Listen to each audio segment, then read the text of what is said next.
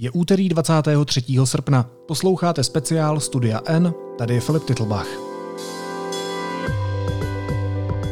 Dnes si můžete poslechnout další část mimořádného textu Dějiny Ruska od Petra Koupského. Kapitola poslední Putinova diktatura nového typu. Slovo má herečka Jana Plotková.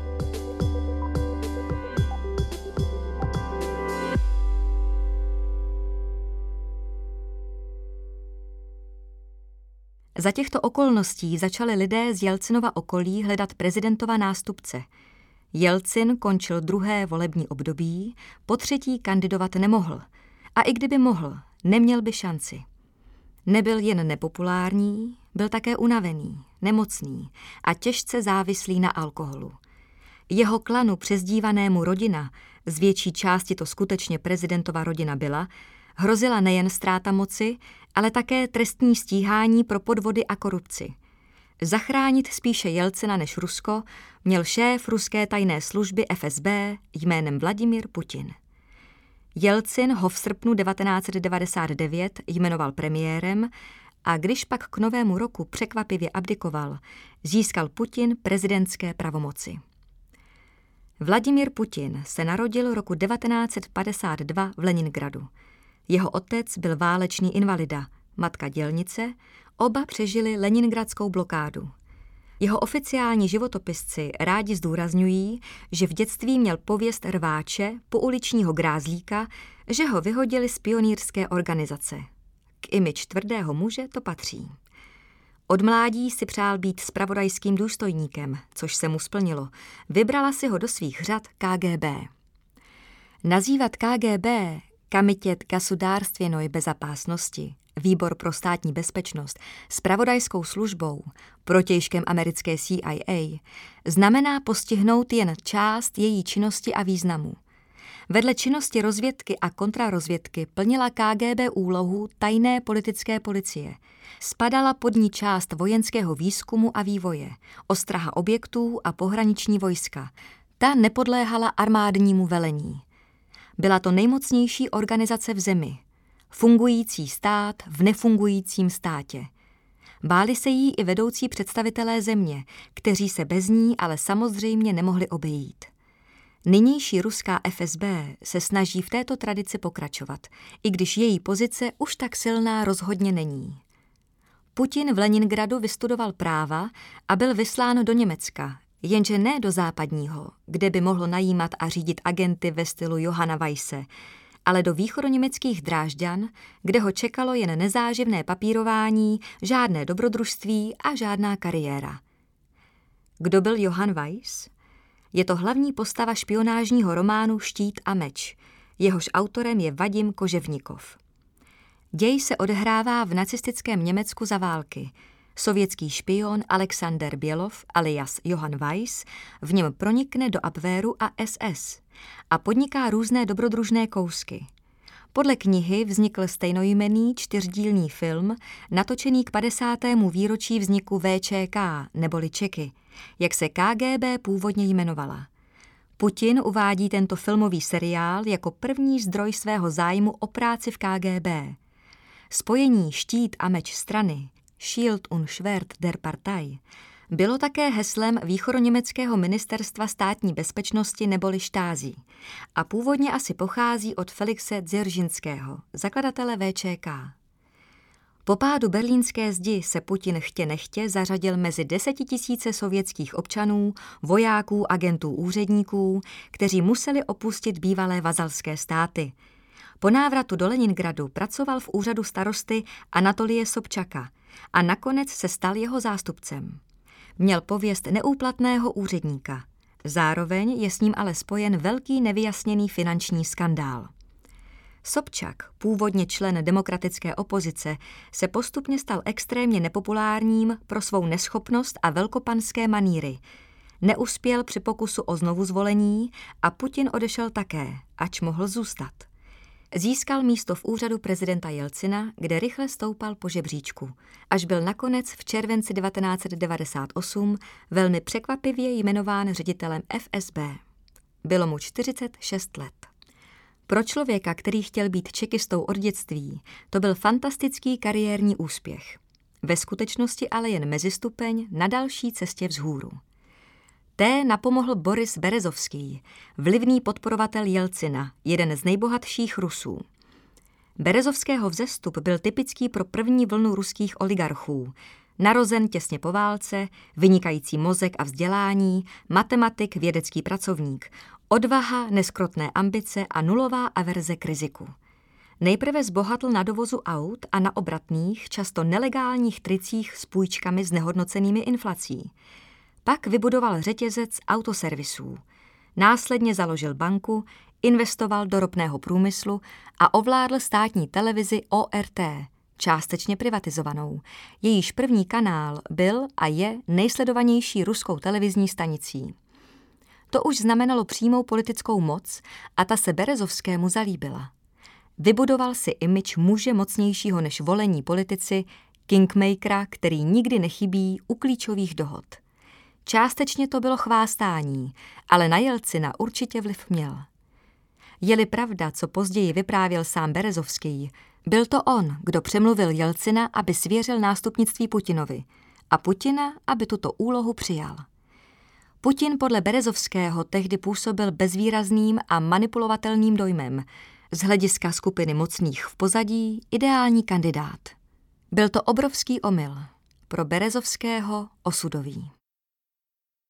Pobijeme je.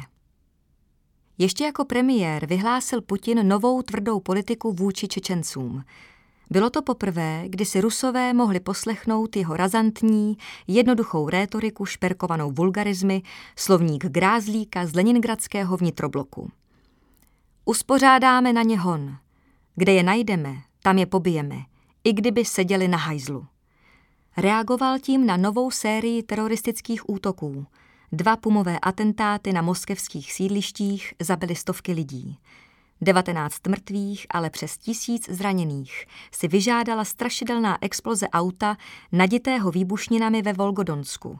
Z toho samozřejmě šel strach a tak lidé Putinova slova přijali vysloveně nadšeně. Existují dohady, že útoky ve skutečnosti provedla FSB, aby připravila Putinovi politickou půdu. Existují i určité indicie, ale žádné důkazy. Druhá čečenská válka, kterou Putin zahájil v srpnu 1999, každopádně na žádný odpor veřejnosti nenarazila. Letectvo znovu bombardovalo Grozný. Putin prohlásil autonomní čečenskou vládu za nelegitimní a začalo dobývání, tentokrát s nasazením větších sil a ještě bezohlednější. Bitva o Grozný trvala několik měsíců a město bylo z větší části srovnáno se zemí. Po skončení bojů instaloval Putin promoskevskou autonomní vládu v čele s Achmatem Kadyrovem. Kadyrov byl za sovětské éry kuriozitou, islámským učencem a klerikem. Tolerance sovětské moci vůči islámu byla často větší než vůči křesťanství, ne z důvodu sympatií, ale kvůli většímu riziku konfliktů. Po roce 1991 se stal nejvyšším muftím, vykladačem islámského práva v Čečensku. Jeho lidé mu převlečení kabátu nikdy neodpustili. Roku 2004 se stal obětí bombového atentátu, za nímž stál nesměřitelný čečenský rebel a terorista Šamil Basajev. Poměry v Čečensku to ale nezměnilo – Moc loajální k Moskvě, výměnou za četné osobní výhody, převzal Kadyrovův syn Ramzan a vládne tam dodnes. Převzetí moci Prvním Putinovým krokem ve funkci prezidenta byl dekret zaručující beztrestnost Jelcinovi a jeho blízkým. Druhým byla nová vojenská doktrína, která tiše zrušila závazek nepoužít jadernou zbraň jako první. Nyní deklarovala právo použít ji, pokud ostatní prostředky řešení konfliktu byly vyčerpány nebo se ukázaly neefektivní, tedy v podstatě kdykoliv. Dále Putin obnovil povinná vojenská cvičení záložníků, branou výchovu na školách a navýšil vojenský rozpočet o 50% To vše během prvního měsíce u moci. Probíhající čečenská válka mu to umožnila, aniž kdokoliv protestoval ani západ ne. Brzy ostatně mělo přijít 11. září, po němž se boj s islámským terorismem stal americkou prioritou a Putin ceným a uznávaným spolubojovníkem. Následovalo umlčení nezávislých médií. V červnu 2000 byl zatčen Vladimír Gusinský, oligarcha ve všem podobný Berezovskému, majitel mediálního impéria Media Most, do nějž patřila televize NTV a rozhlasová stanice Echo Moskvy. Gusinský byl obviněn z daňových podvodů, ale vyšetřování bylo pozastaveno, čehož využil a odjel do zahraničí. Nevrátil se už nikdy. Jeho média levně převzal státní podnik Gazprom, NTV zaujala kurz plně loajální k vládě. Echo Moskvy si dlouhodobě zachovalo značnou redakční nezávislost a patřilo mezi poslední ruská média, tolerance k nímž režimu umožňovala tvrdit, že v zemi je svoboda slova. Před několika týdny tato tolerance skončila a Echo Moskvy zaniklo. Stejný osud stihl Berezovského. Putin ho požádal, aby prodal první kanál státu. Berezovský odmítl, ale měl dost rozumu na to, aby odjel do Anglie – v zápětí byl na něj v Rusku vydán zatykač. Svého podílu v televizi se vzdal výměnou za osobní bezpečnost. Během prvního půl roku Putinovy moci nezbylo v Rusku jediné celostátní médium kritické k vládě. Rusko-americká novinářka Maša Gesinová v knize The Man Without a Face, muž bez tváře, cituje ze svého rozhovoru s Evgeniem Revenkem, tehdejším editorem prvního kanálu. Dnes je poslancem za Putinovu stranu Jednotné Rusko. Země jako Rusko potřebuje televizi, která umožní efektivně šířit vládní sdělení. Když stát sílí, potřebuje promlouvat přímo, bez jakékoliv interpretace. V naší televizi ukazujeme negativní zprávy, například když dojde k neštěstí, ale nevyhledáváme je. Nevyhledáváme ani pozitivní zprávy – ale zaměřujeme na ně pozornost diváků. Nikdy nespekulujeme o příčinách události, například když je vyhozen nějaký oficiální činitel. A to ani tehdy, když tu příčinu známe. Všechny informace, které vysíláme, pocházejí z oficiálních vládních prohlášení. Je to jednoduchá logika. Jsme státní televizní společnost. Náš stát je prezidentská republika. To znamená, že prezidenta nekritizujeme. Pak přišly na řadu zákony, které Putin nazval upevněním vertikální moci. Členové horní komory parlamentu Rady federace nejsou od té doby voleni, ale jmenováni vedením federálních subjektů. Ruskou federaci tvoří 85 federálních subjektů – jsou několika různých typů. Republiky, kraje, oblasti, autonomní oblasti a autonomní okruhy, plus tři federální města Moskva, Sankt Petersburg a Nově Sevastopol na anektovaném Krymu. V čele každého subjektu stojí volený představitel, prezident, gubernátor, starosta. Co typ subjektu, to teoreticky odlišná míra autonomie. Subjekty federace byly Putinovou reformou združeny do osmi větších celků, federálních okruhů, jež se územně podobají guberniím z časů Petra Velikého. V jejich čele stojí splnomocněnec, což je státní úředník jmenovaný prezidentem. Prvními splnomocněnci, které Putin jmenoval, byli většinou generálové a bývalí důstojníci KGB. Získal tím kontrolu nad volenými gubernátory, pokud by chtěli vést nezávislou politiku. Reforma také velmi zjednodušila možnost jejich odvolání, které nadále nebylo třeba ani zdůvodňovat. Následovala změna volebního systému. Práh pro vstup do volené dolní komory, státní dumy, se zvýšil z 5% na 7 a systém se změnil z přímé volby konkrétního kandidáta na volbu strany. Ta si pak mohla obsadit získané mandáty podle sebe. Nynější systém je zase jiný – Ruský volič hlasuje jednak pro stranu, jednak pro jednotlivé kandidáty. Polovina křesel se rozděluje zvoleným osobám, druhá polovina připadne stranám, které si je obsadí podle svého. Systém tedy nadále omezuje možnost vybírat konkrétní poslance. Především ale Putinova vláda zpřísnila registrační proceduru politických stran i prezidentských kandidátů a to do té míry, že ze soutěže lze předem vyřadit v podstatě kohokoliv, kdo se Kremlu nelíbí. Totéž platí pro zákony projednávané v Dumě. První filtr, kterým návrh musí projít, patří vládě. Nejpodstatnější na ruském volebním systému ale není ani způsob přidělování mandátů, ani prokazatelné podvody při sčítání hlasů, ale omezení a uchvácení celé soutěže. V Rusku existuje profese, které se říká politechnolog, což se na západě převádí jako PR manažer či spin doctor, to ale není výstižné. Spin doctor na západě manipuluje veřejným míněním ve prospěch svého kandidáta či v neprospěch ostatních. Špičkoví ruští politechnologové, jakým byl například Vladislav Surkov, jeden z hlavních tvůrců Putinova vzestupu, Putin ho z nejasných důvodů vyhodil v únoru 2020. Pracují o úroveň výš. Soupeře nepomlouvají, ale vybírají je, formují a řídí, aby byli neškodní a zároveň, aby se zachoval dojem volby z variant. Ta ale ve skutečnosti neexistuje. Státní duma má 450 křesel. V současné době 325 z nich patří Putinově straně Jednotné Rusko a dalších 124 systémové opozici, stranám se zdánlivě odlišným programem, které jsou však pod taktovkou Kremlu. Buď je Putinovi lidé sami vytvořili, aby podchytili různé specifické společenské skupiny, Spravedlivé Rusko, Noví lidé, Strana růstu, nebo jsou jeho dlouhodobými spojenci, což platí o komunistech sbírajících hlasy nostalgiků a takzvaných liberálních demokratech nedávno zesnulého Vladimíra Žirinovského, což jsou ve skutečnosti krajně pravicoví populisté s názory blízkými fašismu. Dumu doplňuje jeden nezávislý poslanec. Do toho se nepleťte. Ze zpětného pohledu lze vidět účelné schéma. Armáda, média, státní zpráva, nezávislé hlasy, volební systém.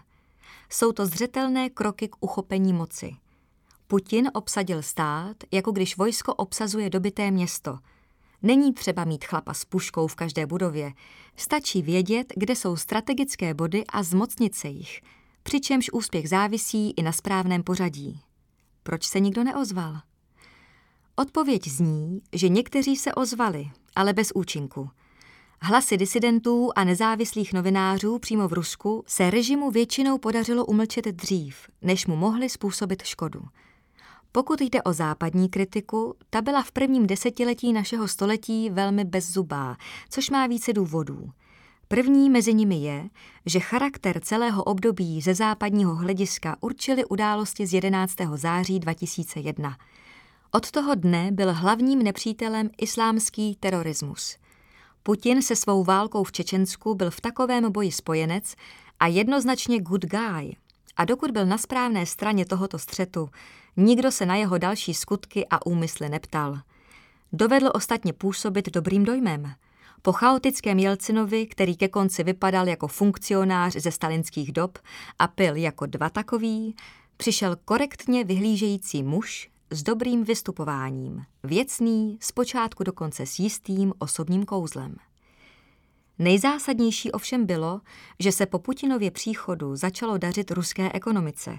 Nikoli jeho zásluhou, důvod spočíval v růstu cen ropy na světových trzích – Každopádně to ale znamenalo, že v Rusku začala po dlouhé době růst životní úroveň, protože část výnosů se nepřímo dostala i k širší veřejnosti.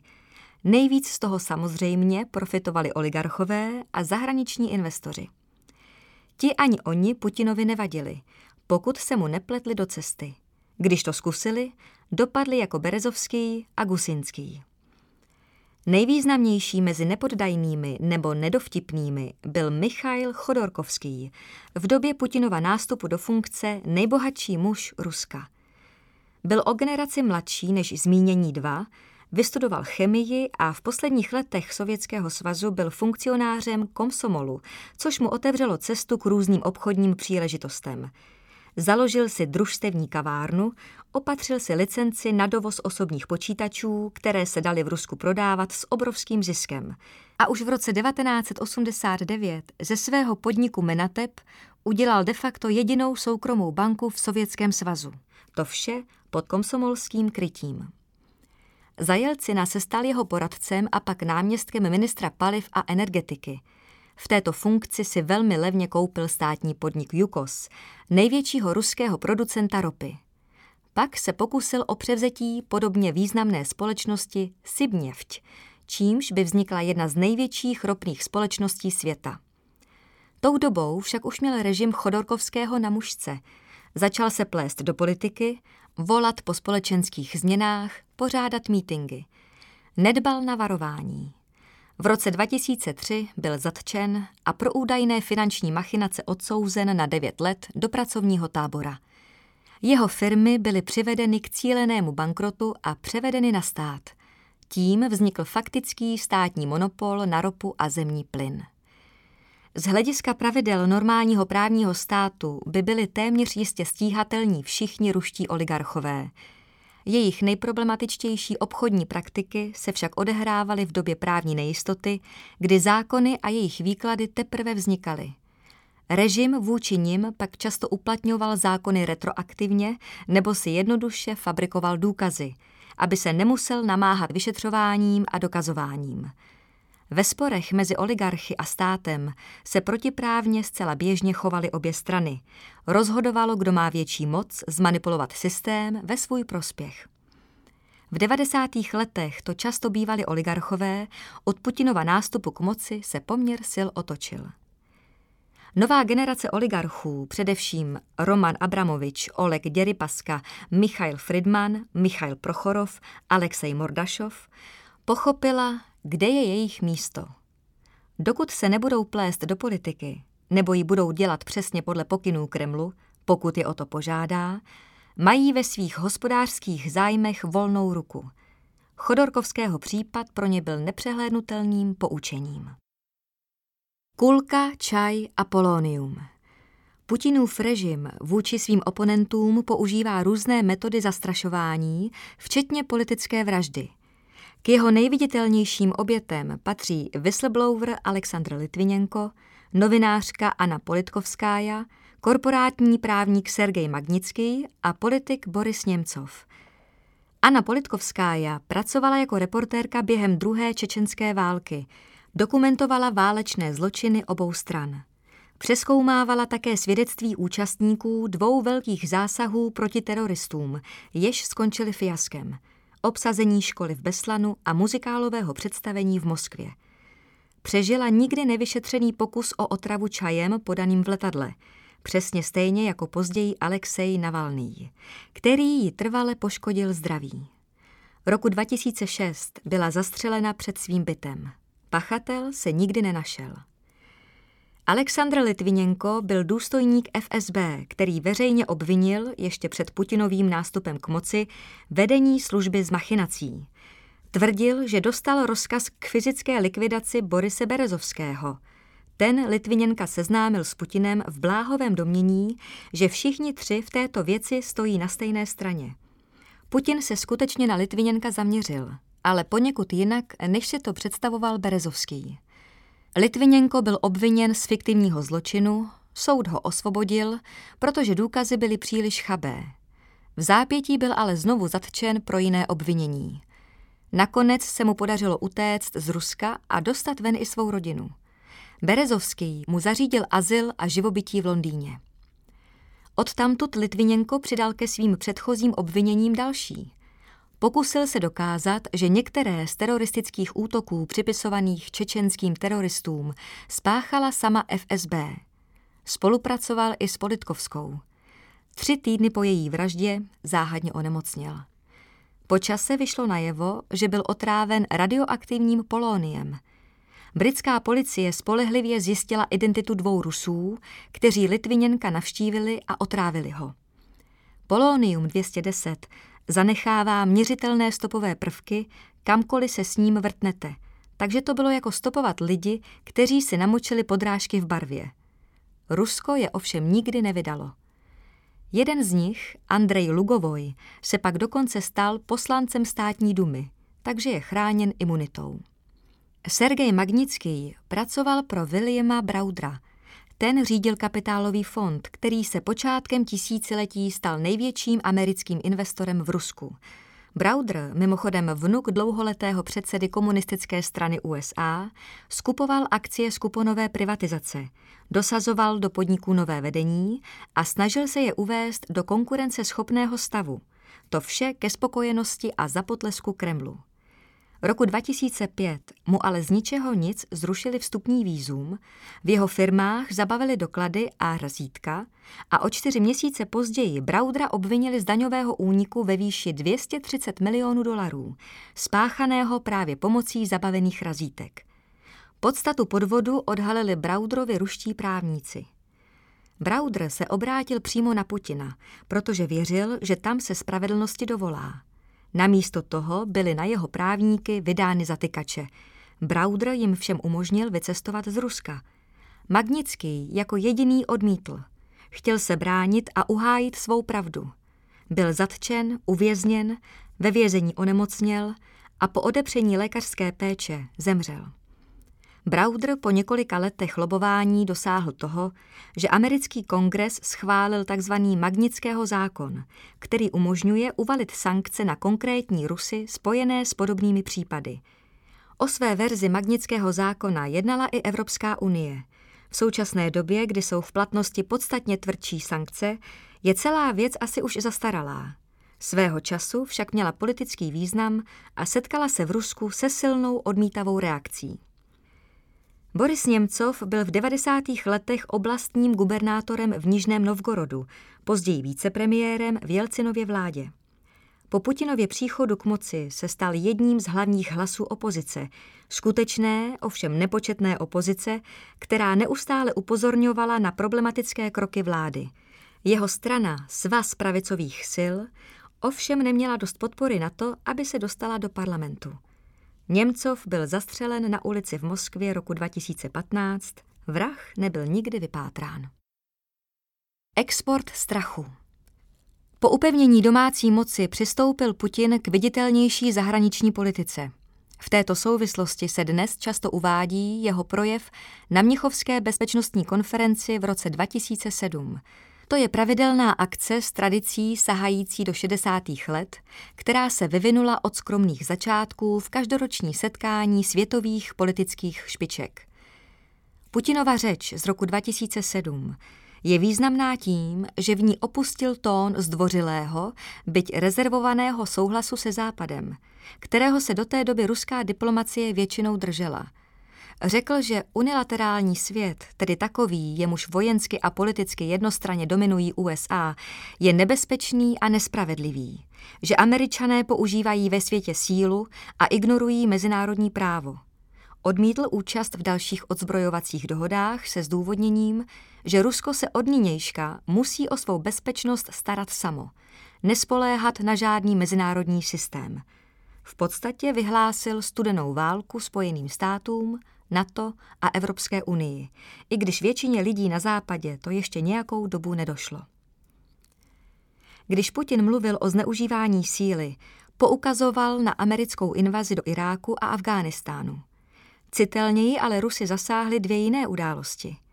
První z nich byl postup NATO v Srbsku od bombardování Bělehradu v roce 1999 po vyhlášení samostatnosti Kosova v roce 2008 – Rusko tradičně pokládá samo sebe za spojence a ochránce nábožensky zpřízněného Srbska.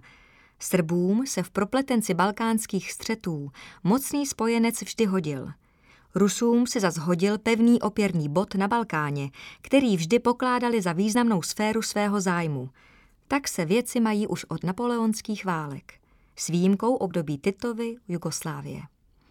Ruská diplomacie vynaložila roku 1999 značné úsilí, aby útoku NATO zabránila.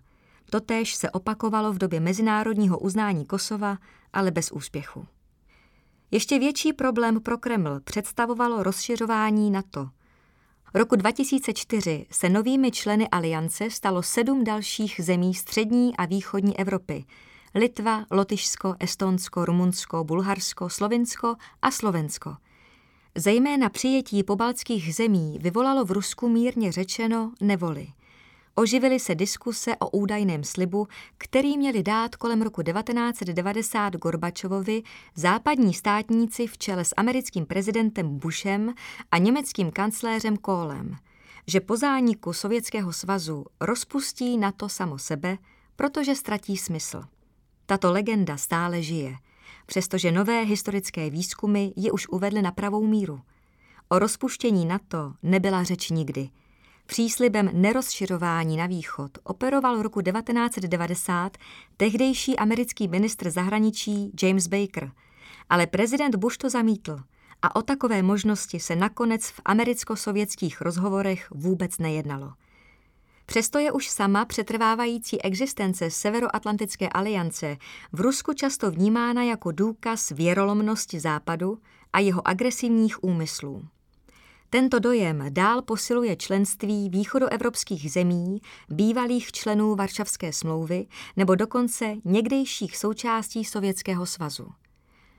Počátkem století zvažovaly Spojené státy, že posunou systém protiraketové obrany dál směrem na východ, což by obnášelo výstavbu dvou velkých radarových stanic, jedné v Polsku, druhé v Česku. Známý příběh radaru v Brdech. Američané zdůvodňovali nový protiraketový deštník nutností obrany proti případnému útoku z Iránu nebo Severní Koreje.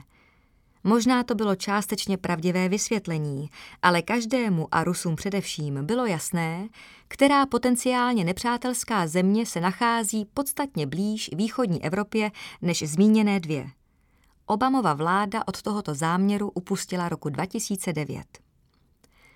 V době mezikontinentálních raket s jadernými hlavicemi se rozdíl mezi obranou a útočnou zbraní do značné míry stírá. Radar zmíněného typu hledá nepřátelské střely a pak vyšle pokyn k odpálení antiraket, které je zničí za letu. Předpokládá se ovšem, že prvním cílem jaderného útoku, ať by ho vedl kdokoliv, budou protivníkovi odpalovací rampy, čímž se protiraketová obrana stává zárukou úspěšného útoku. To je logika studené války. Logika doktríny vzájemně zaručeného zničení, která po desetiletí držela na úzdě válečné dobrodruhy na sovětské i americké straně. Po roce 1990 se tato otázka zdánlivě vytratila. Jak záměr postavit nové americké radary, tak ruská reakce na něj ukázaly totéž, co Putinův mnichovský projev. Období vzájemné důvěry skončilo z Osetie na Donbas. Téhož roku 2008, kdy Západ uznal nezávislost Kosova, propukla rusko-gruzínská válka v Jižní Osetii, komplikovaný konflikt, který je těžké popsat zjednodušeně. Oseti jsou malý kavkazský národ, jazykově příbuzný Iráncům. Území, na kterém žijí, bylo v době Sovětského svazu rozděleno mezi Gruzii a Rusko, což nepůsobilo žádné potíže – Hranice mezi republikami neměly praktický význam. Rozpadem Sovětského svazu ho ale nabili. Gruzie se ještě před získáním úplné samostatnosti, tedy v době formální existence Sovětského svazu, ustavila jako unitární stát. Tím pádem zrušila své dosavadní autonomní oblasti, jiho osetinskou a abcházskou – Obě krátce poté jednostranně vyhlásili nezávislost, gruzínská vláda proti nim zasáhla, proběhla krátká brutální válka, kterou zastavili sovětské jednotky a vynutili příměří. Po rozpadu Sovětského svazu smetl gruzínskou vládu státní převrat.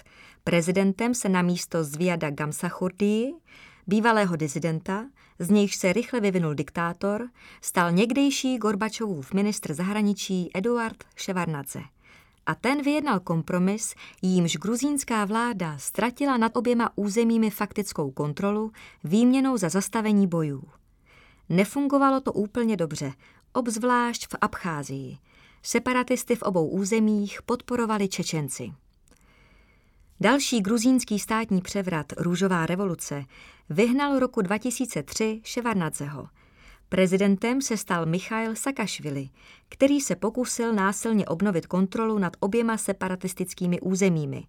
Na to podnikli Rusové do Jižní Osetie vojenskou invazi a současně začali bombardovat různé cíle v Gruzii, včetně hlavního města. Tím si připravili půdu pro postup pozemních vojsk. Gruzie se brzy vzdala a v dohodě o zastavení bojů se zřekla dalšího použití síly v separatistických oblastech. Formálně je nadále pokládá za svou součást, ale z praktického hlediska fungují jako samostatné státy, jejichž suverenitu uznává Rusko a jejich obyvatelům poskytuje snadný přístup k ruskému občanství. Celé schéma je velice podobné tomu, které Rusové o málo později použili na ukrajinském Donbasu. Určitou roli v gruzínské válce sehrálo to, že Oseti jsou z velké části ruskojazyční. Rusko tudíž vystupovalo jako ochránce svých. Kromě toho ale šlo o svého druhu odvetu za Kosovo, Gruzie se za Sakašviliho začala intenzivně obracet západním směrem a především o demonstraci síly, která měla ukázat, kdo je jediným pánem postsovětského prostoru. Sakašvili po porážce z Gruzie odešel nejprve do USA, potom na Ukrajinu, kde se zapojil do politického života. Získal občanství a stal se guvernérem Oděské oblasti. Napomohlo mu k tomu osobní přátelství s prezidentem Petrem Porošenkem. Byli spolužáci, studovali spolu v sovětských časech na Kijevském institutu mezinárodních vztahů. Přátelství ale rychle zhořklo, když Sakašvili veřejně obvinil Porošenka z korupce. Byl zatčen, zbaven občanství, deportován do Polska, odkud se později vrátil do Gruzie, kde je ale pro korupci a zneužití moci stíhán on sám. V současné době se nachází v gruzínském vězení. Jak on, tak Porošenko reprezentují poměrně rozšířený typ postsovětských politiků. Sovětská zlatá mládež proměněná v postsovětské zbohatlíky, poté lokální politiky, poté nové korupčníky. Právě tento druh lidí u moci Rusům značně usnadňuje rozvracení postsovětských republik a ještě u toho občas dokonce mohou vypadat jako správná strana. Roku 2008 skončilo Putinovo druhé prezidentské období. Za nástupce si vybral mladistvě a prozápadně vyhlížejícího, jinak ale nepříliš podnikavého Dmitrije Medvěděva, který ho na oplátku jmenoval předsedou vlády. Z Putinova hlediska to byl nejjednodušší způsob, jak zůstat u moci a neobejít ústavu. Jak si věci představuje dál, bylo v celku jasné. Podtrhla to ústavní změna, která prodloužila prezidentské volební období na šestileté. Putin se do prezidentského křesla, kterému Medvěděv loajálně pohlídal, vrátil roku 2012 a znovu zvolen byl roku 2018. Ústavní změna z roku 2020 vyřešila jeho problém roku 2024, neboť mu umožňuje kandidovat opakovaně dle libosti.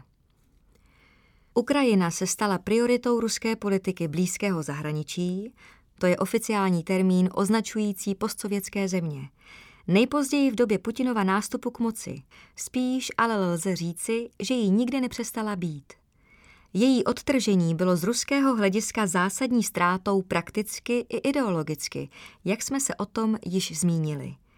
Situace se vyostřila, když po Euromajdanu, de facto státním převratu, na přelomu let 2013 a 2014 utekl ze země proruský prezident Viktor Janukovič. Rusové v zápětí bez boje obsadili Krym a začali intenzivněji než dříve podporovat separatistické skupiny na ukrajinském Donbasu. O těchto událostech se mnohem podrobněji dočtete v našem přehledu ukrajinských dějin. Konflikt se začal vyvíjet podobně jako předtím v Gruzii. Ukrajinská vláda zakročila proti separatistům silou, rozhořela se válka. Rusové ale nevstoupili na ukrajinské území otevřeně, zůstali u materiální pomoci vzbouřencům. Roku 2015 se ustavilo neklidné příměří, které se trvalo do 24. února 2022. Tím dnem prozatím končí historie a začíná válečné spravodajství. Možnosti a jejich meze Generalizace jsou, podobně jako matematické modely, většinou mylné, ale někdy užitečné. Pro pochopení historie jsou nezbytné. Jiným způsobem nelze obsáhnout děje pokrývající půl kontinentu a období mnoha století. Každý historický výklad je ale riskantní pro vypravěče i čtenáře, protože týž příběh lze vyprávět mnoha různými způsoby. Dějiny někdy píšou vítězové, někdy rozhořčení poražení, někdy vnější pozorovatelé, jejich výhodou je odstup, nevýhodou iluze vlastní objektivity. Kdo se jí nenechá zaslepit, má snad šanci předložit onu užitečnou generalizaci. K jakému užitku nám jsou dějiny Ruska? Co z nich můžeme vyvodit? Především to, že se musíme zříci lákavých, jednoduchých odpovědí. Rusové nejsou ani samí lumpové a beznadějné případy, jak to dnes někteří na západě podávají, ani bezbrané oběti všemocného diktátora, jak to podávají jiní. Tak to nelze smýšlet o žádném národě a Rusko není žádnou mystickou výjimkou. Především a nejdřív ze všeho je to země jako každá jiná. Rusko nemá pevně danou a nezměnitelnou budoucnost. Má však jako každá jiná země jen určitý rozsah omezených možností, mezi nimiž může volit. A ten rozsah není stejný jako například náš. Omezují jej, jako v každé jiné zemi, objektivní podmínky. Zopakujme ty hlavní. Rusko je vymezeno geograficky. Obrovská země, ale z větší části neobyvatelná. Absence přírodních hranic, zejména na západě, špatný přístup k moři.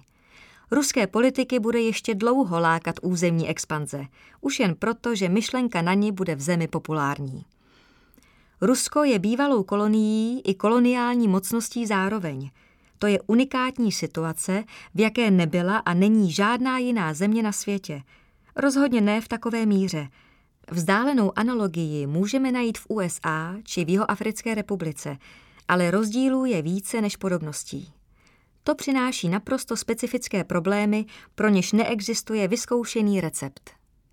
Rusko má ekonomiku postavenou na těžbě a prodeji přírodních surovin, zejména ropy a zemního plynu. Takových zemí je na světě více a málo která je, zjednodušeně řečeno, šťastná. Tato ekonomická základna má několik nepříznivých důsledků.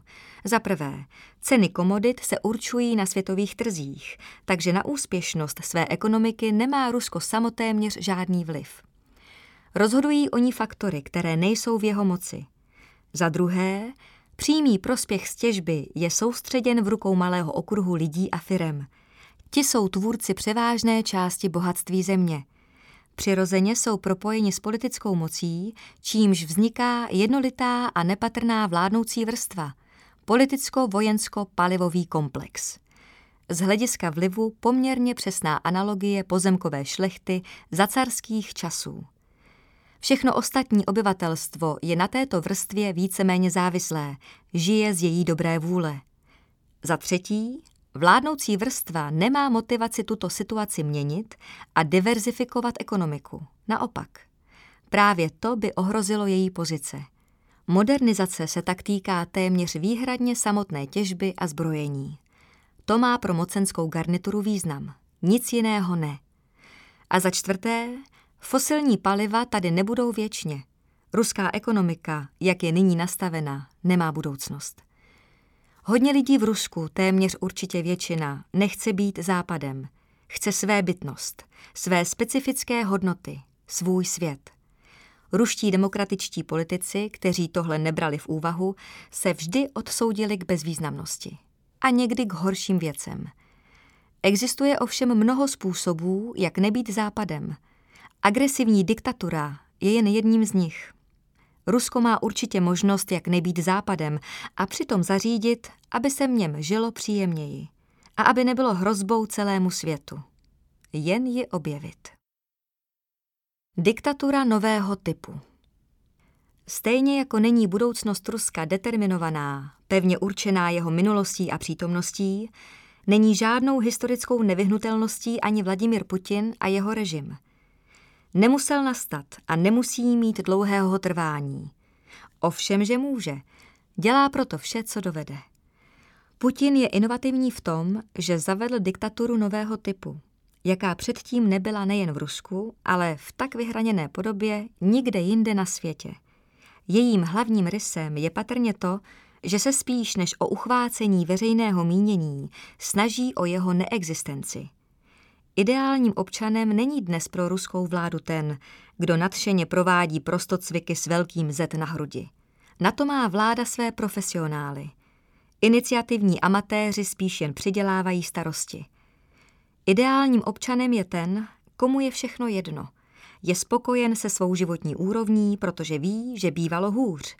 Do ničeho se neplete, všechno vezme na vědomí a především nemá politické ambice. Ideální občan věří, že Putin ví všechno lépe a že se vyplácí na něj spoléhat. Celá věc opět souvisí s ekonomickou základnou moci a v tomto smyslu má kontinuitu s celými ruskými dějinami. Její účinnost ale podstatně zvyšuje dokonalé ovládnutí mediálního prostoru. Práce s informacemi. Díky ní si Rusko poměrně dlouho navenek zachovávalo fasádu bezmála demokratického státu, kde se konají volby, formují koalice, funguje opozice, novináři kritizují vládu a tak dále. Pro lhostejnějšího západního pozorovatele to byl naprosto uspokojivý obrázek. Inum, není to tam tak docela jako u nás, ale v zásadě v pohodě. Rádi se tím nechali ukolébat i západoevropští politici, kteří by jinak stáli před nepříjemnou otázkou, jestli je bezpečné, případně i morální, kdyby chtěli zajít ještě dál, setrvávat v energetické závislosti na zemi, o které rozhoduje jediný člověk. Válka na Ukrajině ovšem způsobila, že se fasáda definitivně zhroutila a odkryla nepřehlédnutelný vnitřek státní stavby Ruska. Je jednoduchá. Cílem, kterému se v Rusku nyní podřizuje vše, je mocenská a územní expanze bez stanovených mezí. Smyslem expanze je stabilizace režimu. To je vše. Dnešní Rusko by bylo úplně normální evropskou mocností ještě v 18. století, v době osvícenského absolutismu.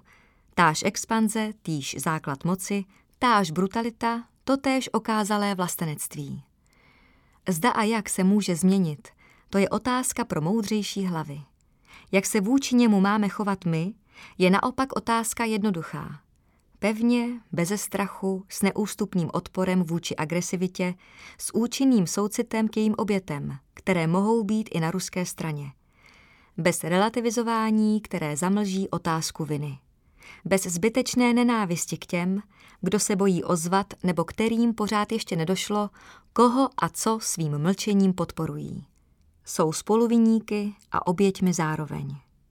A s hlubokou úctou k těm, kdo se v současném Rusku stavěli a staví režimu na odpor.